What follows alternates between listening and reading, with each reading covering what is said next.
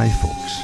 I am Alan Watt, and this is Cutting Through the Matrix on the 17th of November 2019. Last night, Saturday night, the temperature dropped down to about oh, minus 16 degrees or so Fahrenheit. That's about minus 25, 26 centigrade.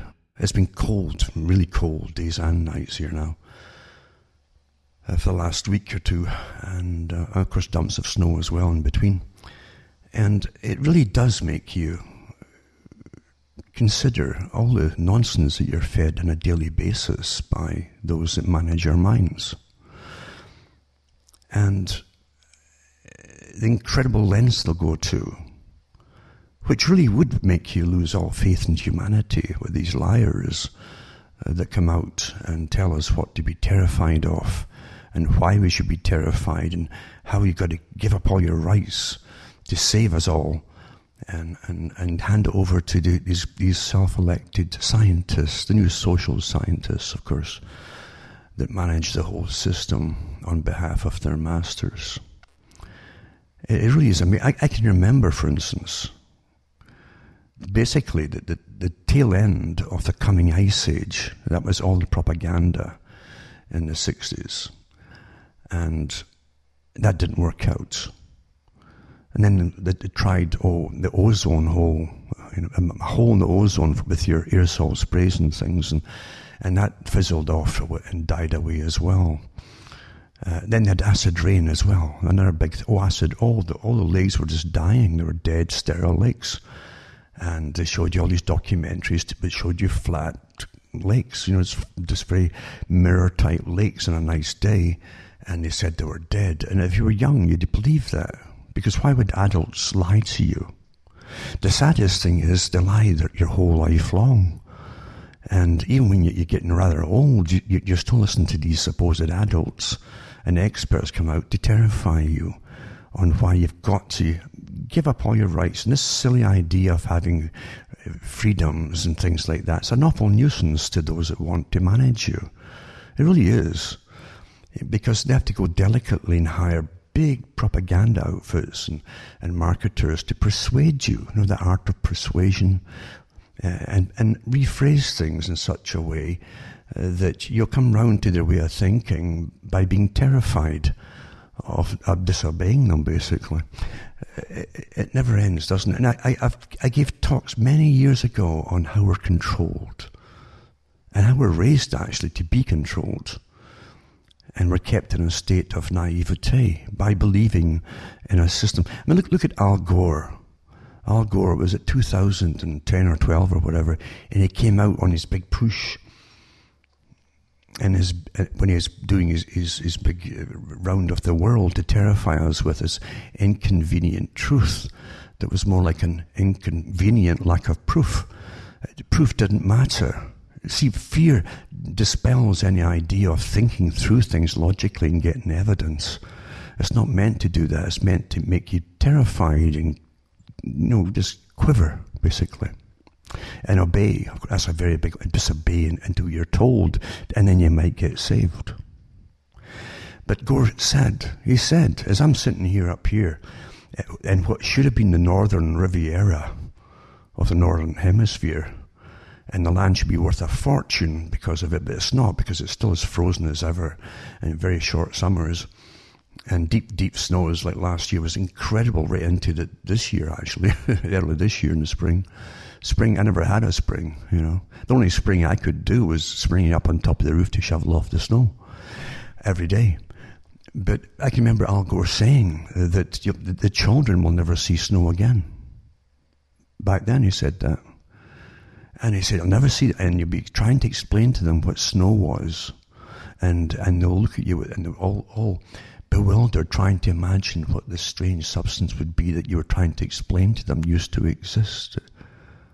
Aye, aye, aye. Well, I, I tell you, I could make a fortune just doing, getting tours. You can bring them all up here and I'll show them first. I get, put a shovel in their hands and get them shoveling.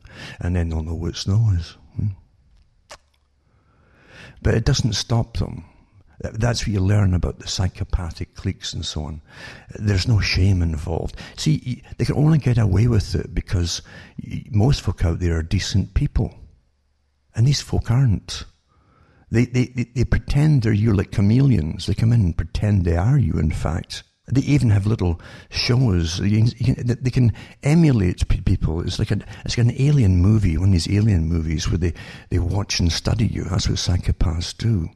And, and they'll see you reacting to, to tragedy, for instance, or deaths in a family, or deaths of pets, and, and they'll put on a show what, because they can watch people grieving. They'll put on a show of grieving. Uh, but they can give it away too, that they really don't feel it by laughing. It's like Bill Clinton at one time laughed at a funeral. Telling, he was telling jokes at a funeral a few years back, and it was in the newspapers at the time. You see, things that are inappropriate to normal folk don't affect them because they don't have the same feelings. They don't feel these things. It's, it just isn't there. So they always put on an act to convince the public. Sometimes they're awfully good and they can be pretty successful psychopaths. You had the same kind of abnormal uh, reaction with Hillary Clinton when she made her famous statement about the death of Gaddafi, who literally was tortured with uh, bayonets being put up his rectum and uh, cut apart and disemboweled. And she said, where she wrote this herself, or it was written for her, but she said quite gleefully, very gleefully, in fact, a lot of cackling and so on, that we came, we saw, and he died. Ha ha ha. And away she went into this strange cacophony of cackling. That was, uh, Dara was tremendously funny. Now you got to think about what we're talking about here. Everybody who saw that, what happened, were, were horrified anyway. And it doesn't matter who, which enemy you have. And don't forget that Gaddafi uh, really was led up the garden path to, to, his, to his extinction eventually. And everybody owed him money, even some people who ran for presidents over in Europe owed him money. Gaddafi helped them to fund them getting in and he basically uh, funneled. You talk about real socialism, you know, the, the, the kind that's supposed to be based on. Uh, so much money was fed back into the to the people uh, from the oil fields in Libya uh, that they had to import labour from outside countries, and the money was pumped back in. Everybody had free education, and everybody, everybody could go to university, all paid for the residencies, everything was paid for them until when they were finished, till they were finished and qualified. And young couples all were guaranteed a place to live that would be theirs, of course, at the state. Healthcare, the whole lot. And uh, they had no debt, you see. There's no debt in the country. They, they, weren't, they weren't signed on to the World Bank and taking uh, loans out from the, the World Bank and the, and the various con groups that run the rest of the world. And that couldn't be allowed to happen. But getting back to how he died, even hardened troops. This is the thing. After the, the facts of, of being involved in battles and so on, uh, the mature type, they don't look back and, and laugh and laugh and laugh at this kind of thing because dying is a somber business, and so is killing, remember. It's supposed to be that way. If, if you start to enjoy it, you've got a problem. And folk who do enjoy it and, and laugh at it and can see and, and think it's so hilariously funny, having people disemboweled to basically rule over you, I think you should all be kind of worried. I don't care what country you're in, it's all the same thing. Tony Blair was no different in, in Britain. None at all. He, he never saw a, a, a profitable war that he didn't like you know. And he was he, he was like a one man band to get Britain into it. But again, he was owned by foreign interests too. But we're living in amazing times when this kind of thing's in your face. And I think part of the problem is the folk don't recognize what we're actually seeing and hearing because we've been so uh, swamped and drowned in entertainment and raised by it and, and violence that, that's an, an entertainment. It really doesn't compute with people. It really doesn't. At one time, the show that was put on for the public by politicians uh, had to be the show of respectability. That, that was what they had to portray and project to the public. Respectable. And respectable people had to have a, an aura that was projected, whether it was real or not, didn't matter as long as it projected to the public, of a certain level of standards in different areas. That they, could, they couldn't go over a, a certain line. If they did, they'd suffer, and they'd often step down through embarrassment and shame because the party was an important thing at one time. And don't forget, the whole point of, of ruling the public uh, is to keep them believing that they're free. so the, you, you, if you see the scams that go on, you, you, can't believe that anymore, that, that you actually have rights and so on. Especially since 9-11, we've lost them all, across, pretty well across the world. Uh, rather amazing that a couple of terrorists get supposedly hit by terrorists, and it's still debatable who did it, but the whole world has to lose its rights and freedoms because of it. It's just astonishing how folk fall for this kind of thing and allow, allow it to happen again in a time of, of managed crisis. And I remember at the time when it happened, to, I think it was, was Alan Hart, it was one of the CFR members, uh, made a statement who says, We can't let this crisis go to waste, you see we can use it for our plan. What plan is this? What's the plan that you're not in on. and it's a plan for the global structured system, the global management system. That was always the plan of the CFR and their parent group, the Royal Institute for International Affairs. And we're really pretty well there, you know, for the folk who haven't figured it out. But getting back to the psychopaths, uh, it's astonishing how blatant, today nothing's shameful apparently. And as I say, Hillary uh, expected you to applaud her when she came out with her little clever little quip, you see. Very clever, she thought, I guess. I don't know if folk laughed hysterically because they were terrified that they actually heard a person laughing at it in the first place. It was a leader, or it was, it was a shock a laugh or what. But the fact is, we saw it, and there's no stepping down or saying there's something wrong here, or this is not the impression to give up the public that you want to preside over, it's all been washed uh, you know, away and it's, or it's brushed under the carpet as though it never happened, but it did happen. And killing people is not something you laugh at, uh, even if that is your profession in the military. If you just make, make a big standing joke of it all, you have a problem and you got to be watched or, and kicked out probably because it's a dangerous, dangerous thing to do. I don't know how many people question or think about the continuity of logic. And it must be consistent, logic and reason. And you come up with your philosophy of progressiveness and progressive political and social agendas.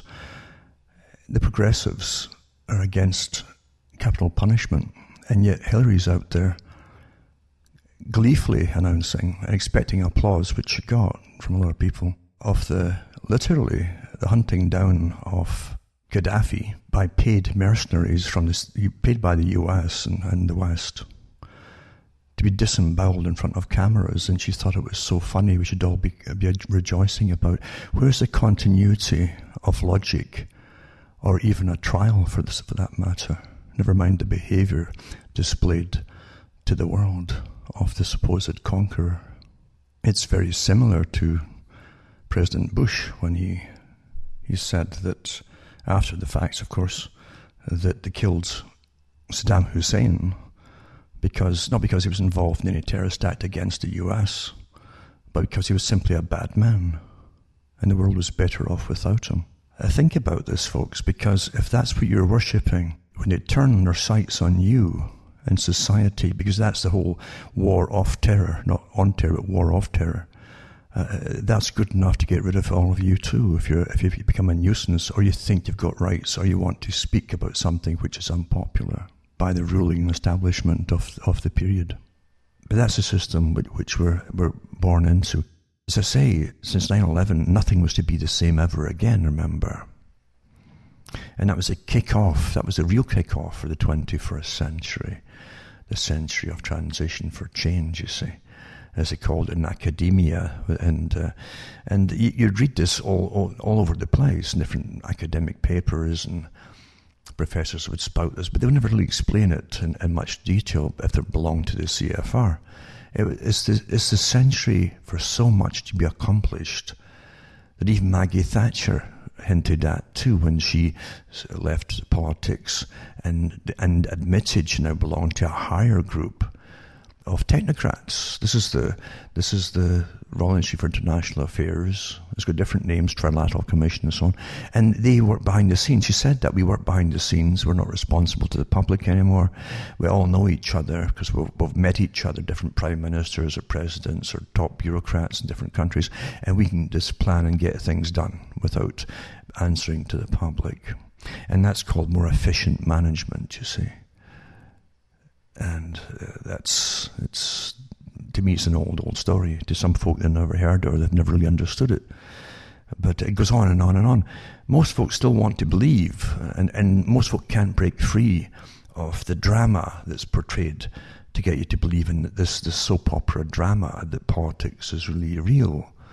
At this day and age, uh, it definitely is not. It's, you're, you're definitely ruled. But the, the system that ruled you generally doesn't come straight out and, and, and display itself to the public. Quigley, again, Carroll Quigley, and I've, I've talked about him before, and you get his books secondhand all over the place. There's different people publishing them because the copyrights was way out, uh, and then even from the 60s, I think. And they publish his books. Tragedy and Hope was a good book, certainly. And it's just a little bits here and there. As I always say, knowledge is scattered, deliberately so if you put everything in a, a two or three chapters in concise format, that one follows on, one paragraph follows on to the next. It never loses track, doesn't go all over the map, and just works you through it. If you had all that, it'd be very easy to understand what was going on. But knowledge is truly scattered deliberately, and definitely when it comes to facts, you can give dates and times, but not all the facts. And the facts are vital the omission of a sentence can sometimes sway you to believe the opposite of what really happened or the reasons why things really happened and so on. Facts are incredibly important. That's why they're hid- hidden from the public as much as possible. There are real archives. I've mentioned that before too. And certain professors have mentioned that at a certain level, of showing their servitude to a system that, that, they really serve from a much higher system than the public know about. They're allowed into real archives, real archives, treasure troves of history. Quigley himself talked about it in his book Tragedy and Hope. He said he, the reason he came out with the book uh, telling you that you're, you're basically ruled and the future's always planned way in advance by groups and think tanks way above you. You don't elect them. But he, he said they came out with it because the CFR is an example of part of the group. the CFR side of it. He said uh, its importance in history was was so you know astounding that deserved to be known, and because it had really changed history in so many different areas that the public are, are deliberately kept oblivious of. And he, he said he thought it was time that the public should know about it. He was all for it and admitted that he was all for it. He was an elitist himself. And he had no time for the common people either. Elitism is vital. In fact, if you're elitist, you've got a chance of being asked to join the CFR. You can't ask to join yourself. They ask you if you want to join after they've vetted you, and you won't even know you've been vetted. It is a part of the establishment, as I love to joke amongst themselves. But as I say, they, they give you these these uh, circus freaks almost. I sometimes think of politicians as circus freaks. When you see the antics they get up to at election time, and I'm talking all countries, by the way. And even when they go and do dances at, at sort of native ceremonies in different countries, they, they overdo the dancing. They, they think in a psychopathic way that if they emulate what they, they, they think they ex- you're expecting them to do, they, they really go to town with it and they'll overdo it at times. Sometimes when they're showing empathy, they'll overdo that too because they don't really feel it. Again, it's all done by observation of others. So you can always spot the little telltale signs. And I remember too uh, that when Bill Clinton was in office, even when he was a governor, many women especially came, came forward afterwards and said that when they were in to give him complaints about something or problems in their areas or the, the, the constituency in which they lived and so on, uh, that it was like the man had them mesmerized. They, they, they could praise this guy. That he, he, they felt that, that they were the only person in a room and he was totally fixed upon them and their problems. But the, the point of it is that, that, that was a great ability that they, they're, they're fantastic manipulators, psychopaths. So much so that people will like them so much often in politics, especially, but also in, in big corporations too. And they'll, they'll, they'll work for nothing for them at times and do all the work for them. It's an ability they have. But these women often said that they felt that they were the, he literally was completely like hundred percent fixed on them and their problem. And they, they would come away thinking he's going to work on that and, and do it. And, and he's obviously a great guy. But as soon as they're out the room, in reality, it's just like he's forgotten about them.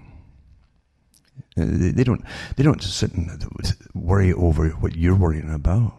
That's not what psychopaths do. And they all have these, these traits of psychopathy. I think personally that, and it isn't just in the, the higher power structures that you're used to. You get a lot of it too, even in medicine people who strive to get up and up and up in science or medicine, you can find a lot of psychopaths here. I mean, who do you think works on bacterial and viral warfare programs and biological warfare? Who do you think these people are?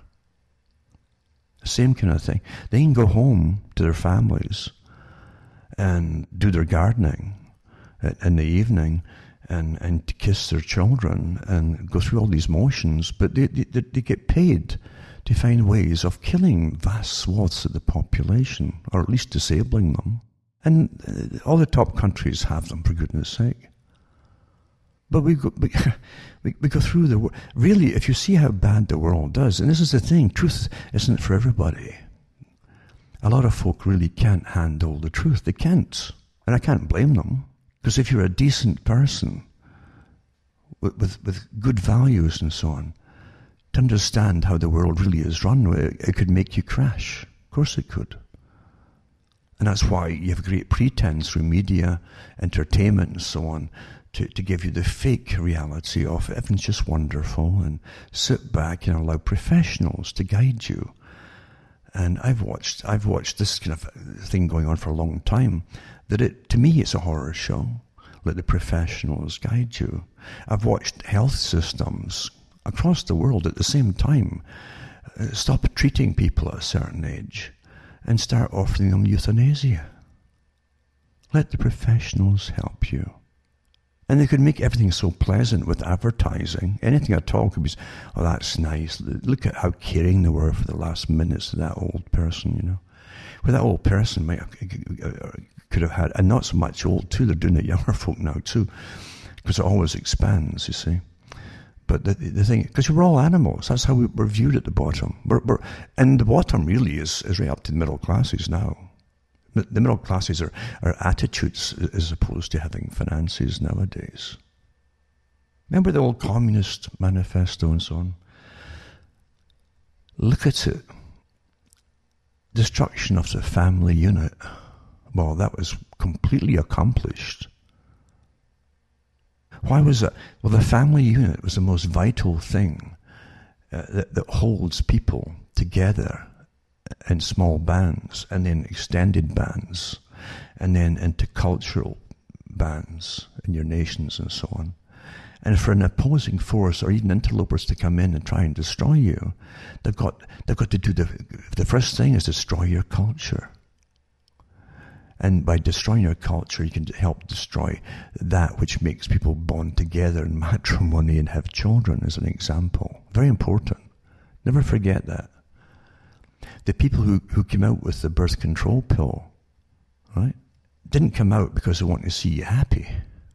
And by the way, as they go on about, oh, we've got to really reduce population, and as, as they're openly telling you now, and I've been giving you stuff for many years, on the big boys' plans for depopulation. But now they're open about it. Like last week I mentioned that too. And uh, there's nothing to guess about here. And all their phony fronts that they use, and because they always use fronts for what they want, just like communism. Because communist techniques are used, getting back to Quigley, Carroll Quigley said, we're often mistaken, meaning the CFR, uh, for, for global management of system, basically, they're into. He said, we're often mistaken for communists because our aims are so similar. And what are their aims? A, a scientifically controlled society, an ordered society managed by professionals, which means you can't have this idea of freedoms as an awful nuisance to tyrants. They hate that. How can they rule over you efficiently? If you say, "Oh no, I'm not going to go along with this. No, I don't want that. I don't want," you, you, you just can't get. It. It's an awful, awful nuisance. This freedom thing, you see.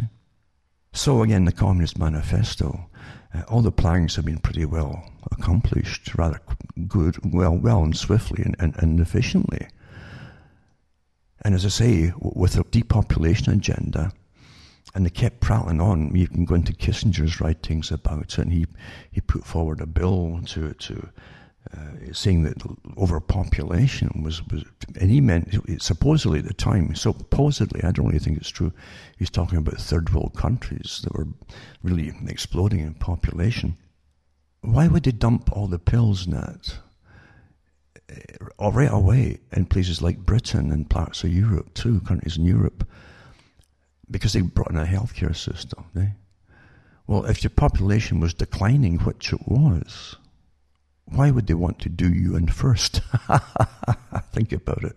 Think about that. They weren't, and these pills are, are, so cheap, even years ago, to make. They could have put them across the third world if they wanted to. But you, what you're seeing, when things don't mesh properly, and logic fails, you come up against a brick wall when you're following a detective sleuthing route, basically you have to stop and say, wait a minute, we have to reevaluate what it's about. Because it's rather open what's happening now. There's a whole war across the whole of Europe and the West. Complete war against all that was. Complete war.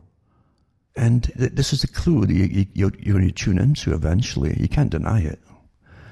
There's other forces at work here to make these things happen. And somebody is definitely at war with you. Of course, most folk don't notice it and didn't notice it before. They thought, wow, this is amazing. All, all, all these young girls now, because you're a young fella too, they're all on the pill. Wow, somebody wants to make us happy. Do you really think that, that all this money of your tax money was getting used just to make you all happy? Of course it wasn't. And anything that slipped through, the state would take care of it and claim they would take care of even socially transmittable diseases. And uh, even then, they try to downplay uh, the prevalence and the terrible destructiveness of these diseases too, which still go on today. And not all of them can be cleared up, believe you me. And they know that too. But it was a great way to destroy family units because folk were, wouldn't bond. Even, I think it was even Julian Huxley who helped with Planned Parenthood in the beginning, and UNESCO, of course, to train a, a whole generation across the world in a common culture, a new culture, again designed by the scientists. Like Bertrand Russell said, he said, we used to think we'd have to take children from their parents and train them by the state to, to change society. But now we can, we can do it, he said, with scientific means at school, even if the children only have four or five uh, hours a day in school. He said, when they go home, their parents will be unable to change what we're indoctrinating them with. With a scientific indoctrination method. And the state eventually will, will give them all their values while the, the parents' only function will be to, to supply their economic needs children's needs. So it's all planned that way. And when you see it happen that way, these people were not, as I say, giving out uh, some fantasy wish lists of what they'd like to do. They were doing it all. I can remember too, Al Gore again, who came out, I think, in the 90s, prattling on about the internet. And he gave himself some amazing accolades. Of initially, I think there was even rumours that he, that he, he thought eventually he, he, he invented it. but you know, he, he gave talks about how it was going. It was intended and it would it uh, changed the whole culture and the whole methodology of social interaction and management of the public and the population worldwide. There's nothing surprising, but and you'll find that the whole the whole step by step giving you the internet, where everything initially was almost free, pretty well, and the conjugate belief that you had a person, it was your PC, your personal computer, it's your personal thing, and and you had oh, you had you had control of all the privacy things, isn't it? Oh, anonymity and so, all lies from the beginning. Don't forget that DARPA, when they talk about ARPA, but DARPA really managed the whole internet system. It was invented for them during the Cold War, long, long ago, long before they gave it to the public. And uh, even though they showed you personal computers of the kind you got in the 90s, back in the 60s, and some Japanese documentaries of futuristic homes, and American ones too, by the way, docu- documentaries. So it's dished out piecemeal, and you're meant to think they're just evolving, getting better. No, they had. They had most of the things you got high speed internet now were all used back in the 70s and 80s by the professional security services and so on and international uh, communication systems within NSA and all the rest of them. So, uh, but the whole plan was to bring it out and get everybody onto it, thinking it was personal, thinking it was private. And once you're all hooked on it, right down to the how many years they'd give it to you for, for free, you see. Once you're hooked on it, and I, I gave talks about this many years ago, in the late 90s, in fact, because I knew what the agenda was. And once you're hooked on it, they start to take your rights away at a certain year, and or, or make you pay for certain things, you see. Then they'd know by that time you're getting spied on and all the rest of it. But uh, you, you, would be so hooked on it, you say, oh, well, you know, oh, well, everybody's doing it. Everybody's got them. Everybody's using them. Why not? Oh, well, you know. And that's exactly how it's worked. They wouldn't give it up. You realize if, if they'd, if they'd started off like this, oh, you're all getting spied on. You've, you've all got incredible profiles built up, uh, on you, and, and they build it on a daily basis with your own input of your use. You say, oh, boy, I don't want that poison thing in my house. Well, but no, give you years to get, to, to get used to it, get hooked on it. And they made sure that everybody knew there's lots of pornography. That's all you heard in the 90s oh, there's lots of porn on it into the early 2000s, and and um, to make sure that everybody knew, especially the youngsters. Librarians would tell you that when the children would flood into the libraries at uh, break, lunch breaks, and so on, and go right to the computers. That, that uh, the libraries had to put the filters and so on, early filter types on them, and really observe them to make sure they weren't using it for that. But it was intended to do all this. It was planned this way. There's not a thing on the planet, there's not a site on the planet that can't close down instantly with the stroke of a button, pretty well. Uh, but yeah, this could never just find these people who were putting out the pornography. Absolute rubbish. They knew where it was all coming from. Absolutely. So get the folk hooked on it, get the monitoring on it, and then eventually train you. You get trained by the, the nudge groups, the behavior insights teams, and so on that are working uh, to nudge you. And no, don't look at that, and, and don't try to find information on this or that or whatever. They're not nice topics. You shouldn't be looking at these these topics or for news. Here's what you should be looking at. You see, and eventually you get a little afraid. They're meant to scare you here and there, and you get more and more stories as, as a crack down on people until you start self censoring yourself, self policing yourself, as again called it which is self censorship. And that's what's happening now. But most people stay on it because now that they're used to it, they, they can't spend five minutes without staring at a screen, either in their hand or right in front of them on, on the computer screen or the TV screen. And uh, it's sad but true. That's what's. So scientific management is, is done primarily now through through that glowing screen now. It really is and, and people have no idea how, how effective it is. Really, because you don't know the sciences behind it all. Even when you're looking at all the, uh, oh my goodness, high definition, high, high, high definition, until, yeah, and it's, and again, it's supra, supra perfect, like perfect vision. In human vision, you have perfect vision if you if you're healthy. But here you have high definition where the objects closest to you in, in any scene, uh, and because the camera types they're using now in the, in the pixels and so on, to the, to the things most distant are all perfectly crystal clear, which of course your eyes don't see that way. It's, it's not a normal way to look at things. It's abnormal. But because it seems more perfectly supernormal, then people will think that's it. They prefer that. They get to start to prefer it rather than their actual real sight and vision. You see?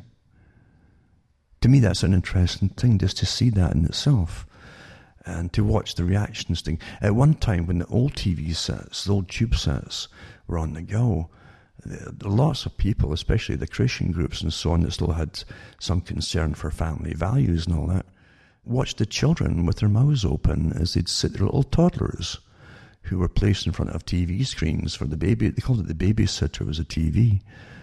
And, uh, and and folks didn't realize even that was given them through cartoons, giving them their new values. These little children's shows by the state. Now it's, it's open; they admit it now. But they, they would sit there transfixed with their, with their jaws slack, just just open mouth, and it was glazed, staring at the screen because it's designed for their for their their actually age psychology and for, for the for the brain waves that they'd have at that age. We we don't realize your your brain waves actually change according to what you see, what you and your age and all the rest of it. It can all vary. Well, this is all designed to hit the children, and we saw the stuff again with the early video games when Japanese children, it was in the papers, started having seizures and so on because they were testing certain things out on the screen for games. And the military was behind it at one point, studying this kind of thing. Realize they can put you into seizures. Think about that. Well, it isn't just that. The Pentagon came out with a whole bunch of stuff talking about what you don't necessarily realize is going on at times if they're using it against you, like targeting you. Because they said in a declassified Pentagon uh, paper that they could target people quite easily, naturally, that's that's no one's amazed by that that they can be done, but they said they can actually they could actually possibly they, they would well they, they said they could at the time give people heart attacks if they targeted if they wanted to by certain pixel groupings and rates and flashing little colors. You, your your conscious mind wouldn't be so so aware of it, but it could literally affect through, using the eye as a way in to the brain patterns in a way to then to affect the, the different impulses to the heart from the brain and so on. So think about that. A weaponized system. So, so which would be, who's guarded against that? You, you can't get special glasses to stop it as far as I know. But, you know, who would even think of, we're living in a, in a world, as I say, of incredible violence. And the worst violence is, is done by governments if not upon their own people, by peoples in other countries. I mean, that's the, tr- the reality of it. We've got to understand this. We've got to understand what's going on. They play up all these mass shootings and so on.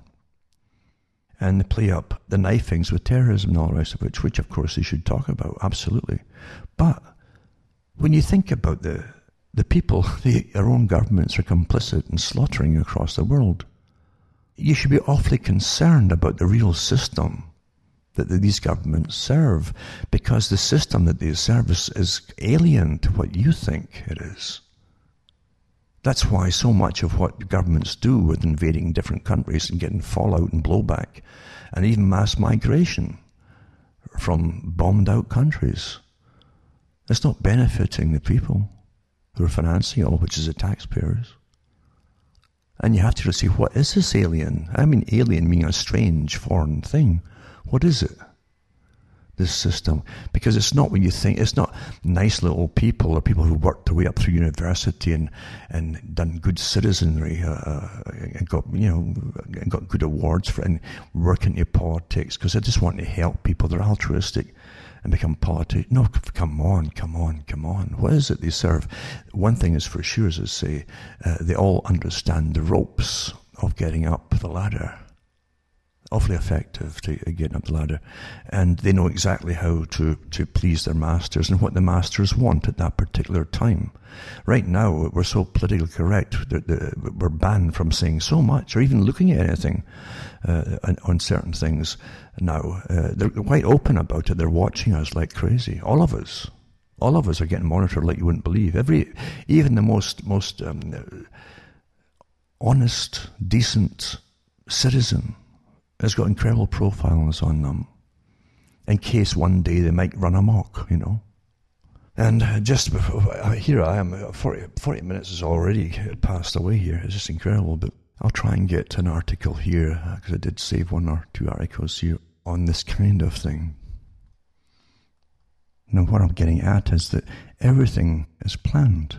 You know, there are thousands of think tanks across the planet all working together on different specialized areas of managing us and managing the future and where they want to take you from 50 years or 100 years and what kind of society. They, they, they have symposiums for their own members and so, where they show them virtual worlds of the future that they want to have basically here and different sections and, and, and systems and and how they'll manage the public, how they'll get the public to where they're going to be, etc the, the more efficiently controlled society, birth to death, etc. Exactly what the socialists talked about too. That's what Quigley meant. You know, they were so often mistaken for the communists, but because their goals were so similar, well, they're pretty well identical. For the elite want a managed, predictable society. It's a nuisance having folk just going off the, the track and, and deciding they want to go and live in the country or something. That's an awful nuisance, especially when Agenda 21 doesn't want them there.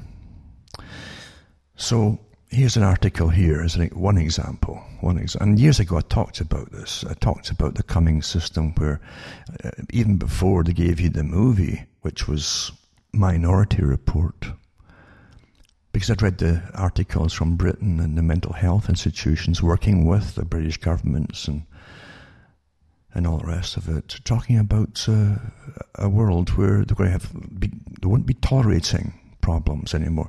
Anything, even domestic disturbances were going to be uh, given top priority. Where even helicopters come when it's domestic, occasionally in Britain, uh, in some places. Overreaction, maybe 10 cars and all the rest of it for a family dispute. And that's how they train you through uh, forms of terror, really. Then they publicize it so well to make sure you'll get the message to be very, very afraid and obey, obey, obey. That's always the message too. But uh, they talked about years ago. They talked about how everybody could be surveyed, and they wanted a system after World War II where everybody was was tested by psychologists every year and psychiatrists for mental problems and rectified. Well, they've got that with GIRFEC programs and things like that. Different names for different parts of Britain. But it's all the same thing. A state-sponsored representative basically would come and visit the child growing up and quiz them on certain things to make sure that they don't have any strange ideas of own think where they can actually figure things out for themselves. That can be dangerous. It doesn't lead to peace for systems if you know what's really going on. So you'd have to be rectified and, and be made, trained into being the ideal citizen. That's what they meant by it. Train you, train you, train into the I, which is a, someone who's very naive, very pleasant, and will be a good producer and consumer, like the UN said.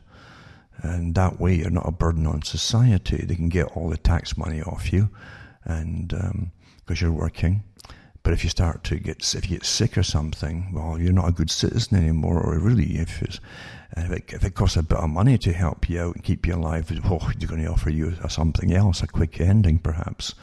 And I'm not kidding you. This is where, this was planned years and years and years ago, step by step by step. It's always a stepping stone to where they want to get you because you adapt in increments, you see. And that's how it's presented to you incrementally through dramas and fictions and all that. Yeah, I was, it was guy, that poor old guy in that movie. You, you just, you know, they helped him out at the. I'm sure he was happy. That's how it goes. And they call us as animal management, herd management, much like herd immunity for vaccination against whatever. But the idea of pre-crime is an old one.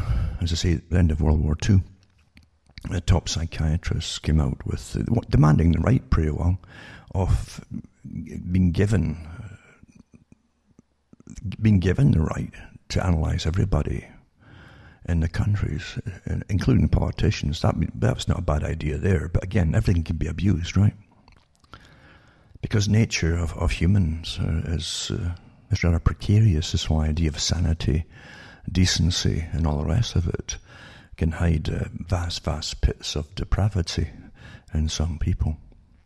So here's an article here about uh, getting into this whole idea of rights getting taken away and how we just accept it because we keep quiet about it.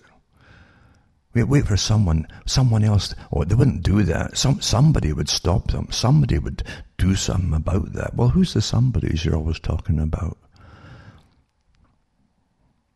That's the problem. Most folk expect others to do things for them and to safeguard their rights and so on, and to do the speaking for them too. It's just, it's a sad thing, isn't it? How easily you can give everything up. And I've given, I've done talks on that, that very subject too. But anyway, a recent memorandum authored by Attorney General William Barr announced a new pre-crime program inspired by war on terror tactics and is set to be implemented next year. On Wednesday, the U.S. Attorney General William Barr issued a memorandum to all U.S. attorneys, and with links for these things to law enforcement agencies and top-ranking Justice Department officials announcing the imminent implementation of a new national dis- disruption and early engagement program aimed at detecting potential mass shooters before they commit any crime. Now that's how it starts, remember. But don't forget, anybody who's showing, this is here, I'll, I'll read some of it here. Per the memorandum, Barr has directed the Department of Justice and the FBI to lead an effort to refine our ability to identify, assess, and engage potential mass shooters before the strike. Now, they've had these things on the go for years, quietly. And if you, if you really think it's, it, it, that everything's on above board, well, nothing's been made legal until now, you see. Hmm? And even then, it's iffy, isn't it? It's not really right, all right through yet, but uh, we'll get through because that is the agenda worldwide. The Attorney General further describes the coming initiative, slated to be implemented early next year, as an efficient, effective, and uh, again, you said efficiency again, efficiency, an effective and programmatic strategy to disrupt individuals who are mobilizing towards violence and to, to watch them by all lawful means, right? Now, that's a, a very wide term, as always, mobilizing towards violence. More specific information about the program is set to follow in recent memorandum, according to Barr, though it's unclear if that forthcoming document will be made public. Well, there's a freedom for you. Yeah, you're going to keep it secret. Because you see, it's not just about people mobilizing towards violence. You understand they can go into your, your, your, your speech is it your speech that coming to you're saying nasty things, or you seem to be, be a bit angry about this or angry about that, blah blah blah blah. blah. That's all it takes, folks. Or you have contrary opinions on things, and you're you're in this age now of being pretty well coerced into all saying the same things, and and at least at the very least pretending to think the same things at the moment, and you wait and see. Barr also requested that those who received the memorandum send their best and brightest to a training conference at FBI headquarters this coming December, where DOJ, FBI, and here you are, private sector partners will be the same groups that always end up dictating who their targets will be, will prepare for full implementation of the new policy and will also be able to provide new ideas for inclusion in the program. Perhaps the most jarring aspect of the memorandum is Barr's frank admission that many of the early engagement tactics that the new program would utilize were born of the posture we adopted with respect to terrorist threats. In other words, the foundation for many of the policies utilized following the post 9 11 war on terror are also the foundations for the early engagement tactics that Barr seeks to use to identify potential criminals. See, you that's that's not just uh, threats, that's criminals. So if you're a potential criminal, that's pre-crime minority report, as part of the new policy. Those war on terror policies are largely targeted individuals abroad. Barr's memorandum makes it clear that some of those same controversial tactics will soon be used domestically.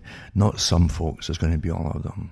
And the memorandum also alludes to current practices by the FBI and DOJ that will shape the new plan, though more specifics of the new policy will be provided in the forthcoming notice. Notes that the newly developed tactics used by the Joint Terrorist Task Forces include the use of clinical psychologists, there you go, threat assessment professionals, intervention teams, and community groups to detect risk and suggest that the new area engagement program will work along similar lines.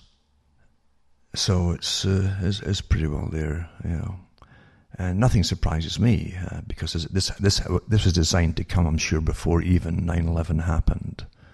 Step by step by step, they, they, they talked about bringing us to this stage, and many of the disclosures from the past, and here you are. And this goes on. This is only it's quite a lengthy article, but they talk about they call it the pre-crime dragnet takes shape and so on. More recently, Barr and UK Home Secretary uh, Priti Patel in Britain signed a, a, data access agreement on October 3rd that allows both countries to demand electronic data on consumers from tech companies based on other country without legal restrictions. Do you hear what I'm saying here?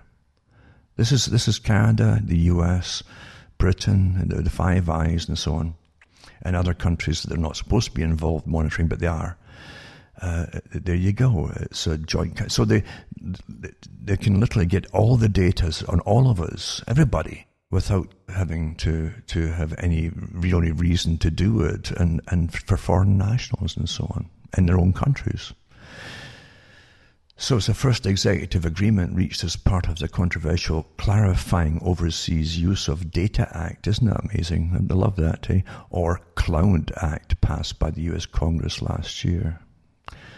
The act has come under fire from rights groups who have warned that the legislation gives unlimited jurisdiction to U.S. law enforcement over any data controlled by a service provider, regardless of where the data is stored and who created it, and that this also applies to content, metadata, and subscriber information, including private messages.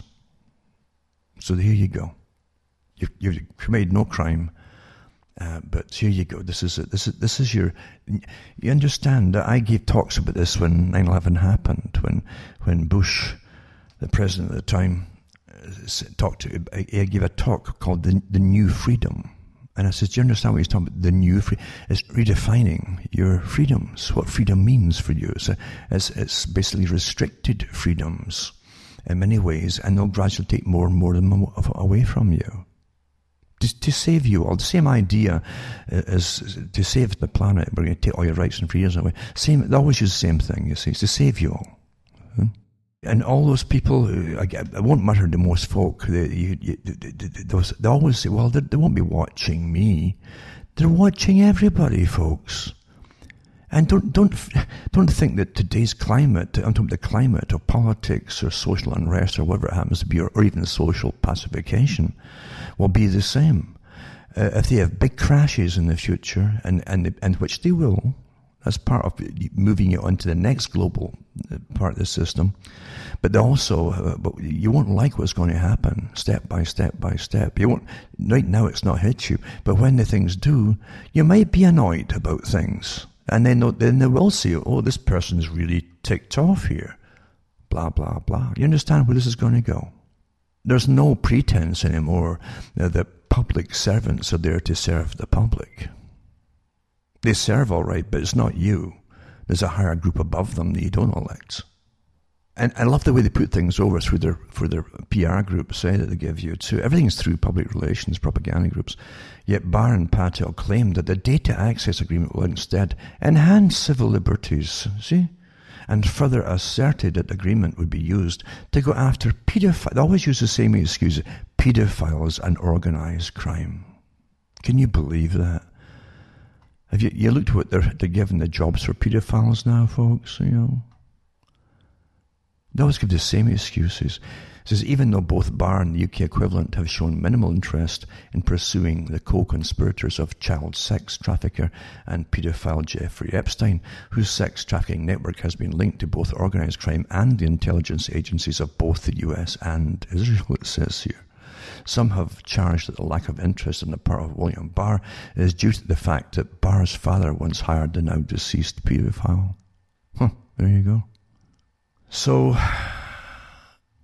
an, interesting tie-in too. It says notably Jeffrey Epstein also had an apparent interest in pre-crime technologies and was a key funder of the controversial technology company Carbyne 911.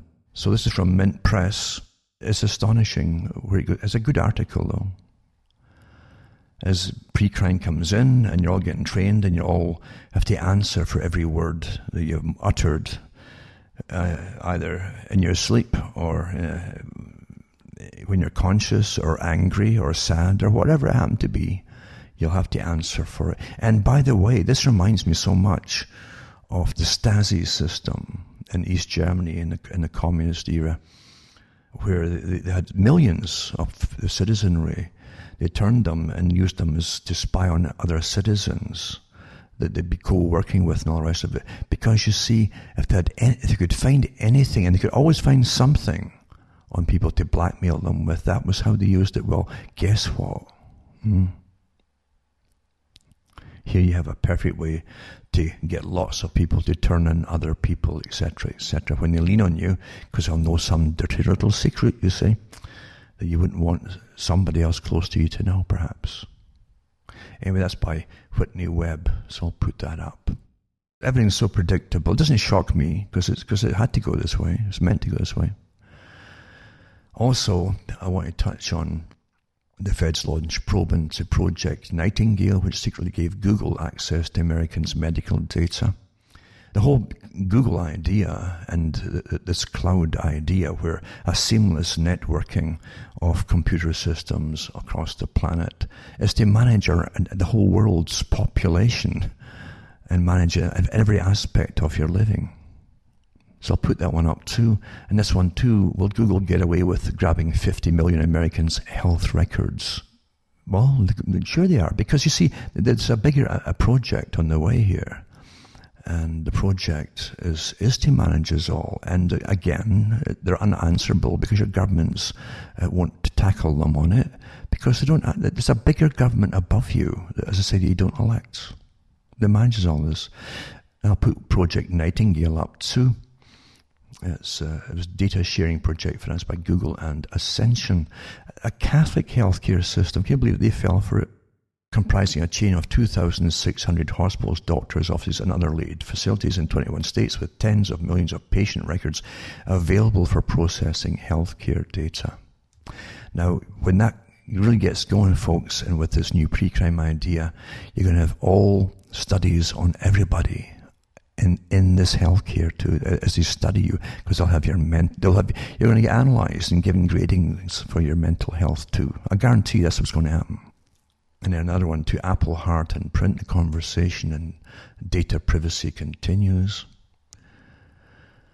And National Health Service too in Britain, they, they made a pact quite a few years back with Google and uh, the National Health Service illegally handed Google the data of more than one and a half million people. Or the UK's watchdog has found, it says. And even then, it's such a whitewashed uh, article. I mean, it, it, really whitewashes it. Nothing really is done about it. No one pays the price of meddling or stealing or anything. But anyway, uh, this, this, is your, where you end up with the National Health Service. Uh, they don't serve the public. They, eventually they serve uh, other powerful interest groups. That's what they end up doing because it's, a, it's, it's for a different purpose than what you think. You should look up to Google Health, Personal Health Information Centralization Service, sometimes known as Personal Health Record Services by Google, introduced in 2008. Well, they discontinued that part of it in 2011, but they went on to the next part that I just mentioned. You see, so this on the go. Another article I want to touch on too is OIR, is Operation Inherent Resolve which is the code name they use behind which the global coalition to defeat ISIS cloaks its military activities. This is CJTFOIR is the Combined Joint Task Force for Operation Inherent Resolve. Says if, as per the spokesman's statement, the forces being redeployed to Syria's oil-producing areas are inherent resolve forces. This is about taking their Syria's oil, keeping it, it follows that those troops are doing so in the, in the name and under the aegis of the coalition. Simple, but yes, awkward for the British government to admit, awkward for practical, political, and legal reasons. In practice, if this is a joint task force operation, as we're told by the US spokesman, it would be the next, it would be next impossible for deployment in, in Deir ez-Zor province to be taking place without some input from the senior UK officers embedded with the US military in the coalition joint task force headquarters. The deputy commander is a British general and active carrying out Operation Inherent Resolve. Well, the article really goes through the fact that, uh, that they're just stealing Syria's oil. I mean, of course they are and they were using uh, other front groups to steal it before now, but now they're they're going to build bases, you know, a couple of bases I think around the area for the U.S. using troops that they brought in from Iraq, from the bases in Iraq. They've got quite a few there too, and they'll keep uh, taking the oil instead of giving it back to Syria. That's part of its. Uh, they they they own it. The Syrians own it, you know. But like everybody else that owns things these days, you always think you do, and you find out eventually you don't if somebody else wants it. The big powerful beings indeed. Also, this article here is maybe important. I'll try and fit it in. Barack Obama came out to tell the Democratic Revolutionary Party pretty well to cool it a little bit. Just just play it down a little bit because it's rather obvious to the public. This is a one they want a one party system, which we used to call communism, but again in reality it's a socialistic type system that the experts really want to manage it all efficiently, like the CFR and so on. The globalists, as they called them. And it's not conspiracy theory. I mean, you look up, again, Quigley's book, and he tells you what uh, the CFR was meant to do. And he goes into the history of his mentor, which is the, the Royal Institute for International Affairs. And before that, the Lord Alfred Milner group that ran the, literally ran the British Empire and they wanted a world empire. They never gave it up. And every generation recruit more people as old ones retire and die off, and they work their agenda forward. That's the beauty of massive foundations that are really unelected. They can get their jobs done eventually. Anyway, it says Mr. President Barack Obama issued a warning to Democratic presidential candidates, cautioning them against policies that are not rooted in reality, he says. Hmm. And he says the actual headline is Obama issues warning to revolutionary Democrats. Because there's a revolution. If you haven't noticed, this is a revolution going on. And they won't tolerate any opposition. And I mean, like in the true communistic fashion, they won't tolerate any opposition. Which means that no other parties before them. They are the gods, you see. And he says uh, the Democrats risk alienating voters if they lurch too far to the left politically. What's too far? The former president speaking at a fundraising event said most voters didn't want to tear down the system. Well, it, it would seem to me that they really do. In fact, a lot of them have said it publicly. Anyway, they give you the front runners not for this coming election, the rest of it. It says he urged the Democrats to pay some attention to voters on issues such as health care and immigration. So it made them think that's what it's all about and kind of lessen the idea that it's a revolution. Because it is revolution. That, that's what the Democratic Party is, folks, if you haven't figured it out.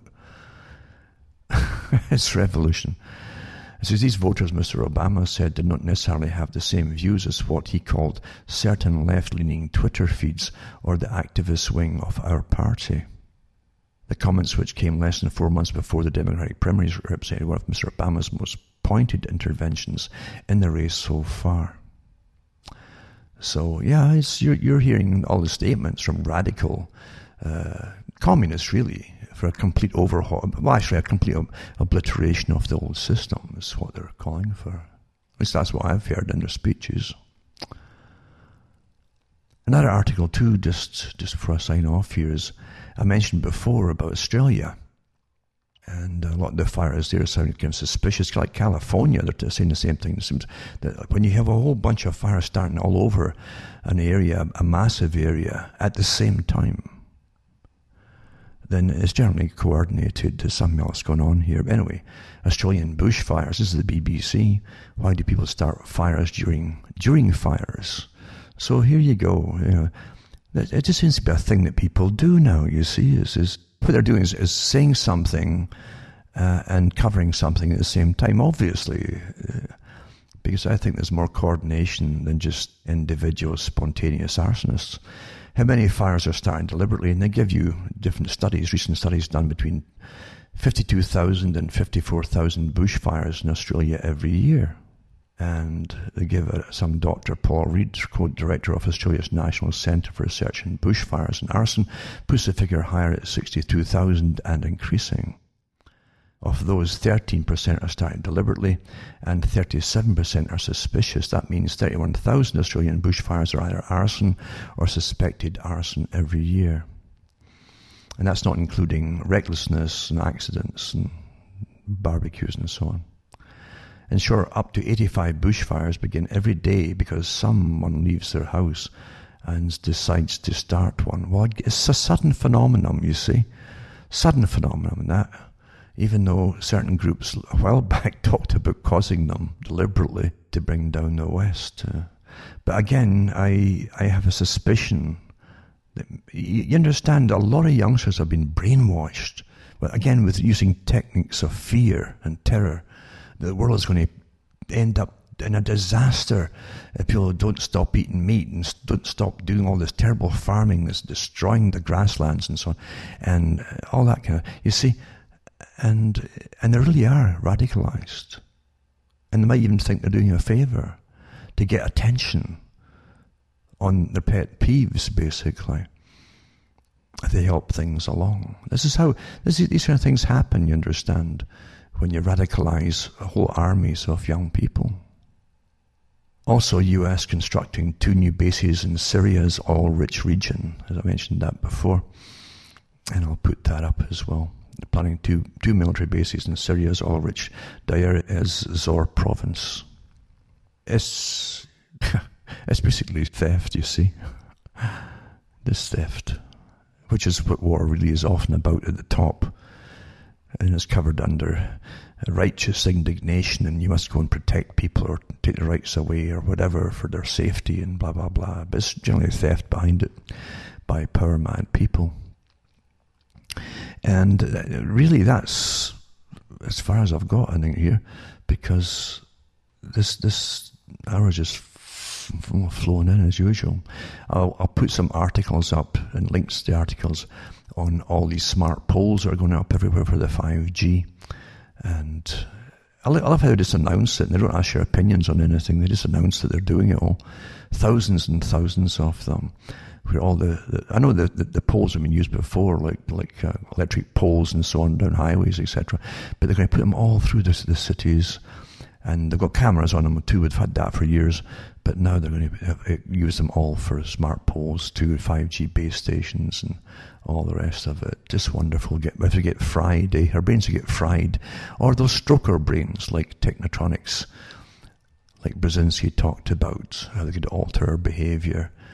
And that's how it works. It's almost like stroking your brain, and they can make you angry or sad or depressed or, or whatever they want according to the frequencies they'll use on you.